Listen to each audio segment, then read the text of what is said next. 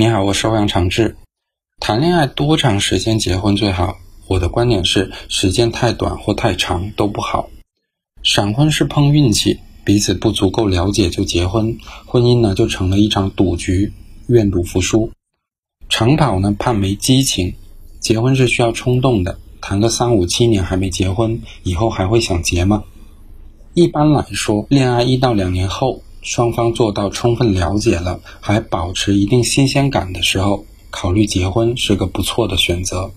两年时间足够了解一个人的三观、性格，多半也经历过旅行和同居，知道相处时矛盾点在哪里，能够磨合过下去，还是每次吵架必提分手。能过下去的就可以结婚了，过不下去的也知道累了，知道该分手了。当然，有句话叫“没有该结婚的年纪，只有该结婚的感情”。如果你对结婚还有犹豫，那说明还没到时候。至于要不要分手，就看具体情况自行判断了。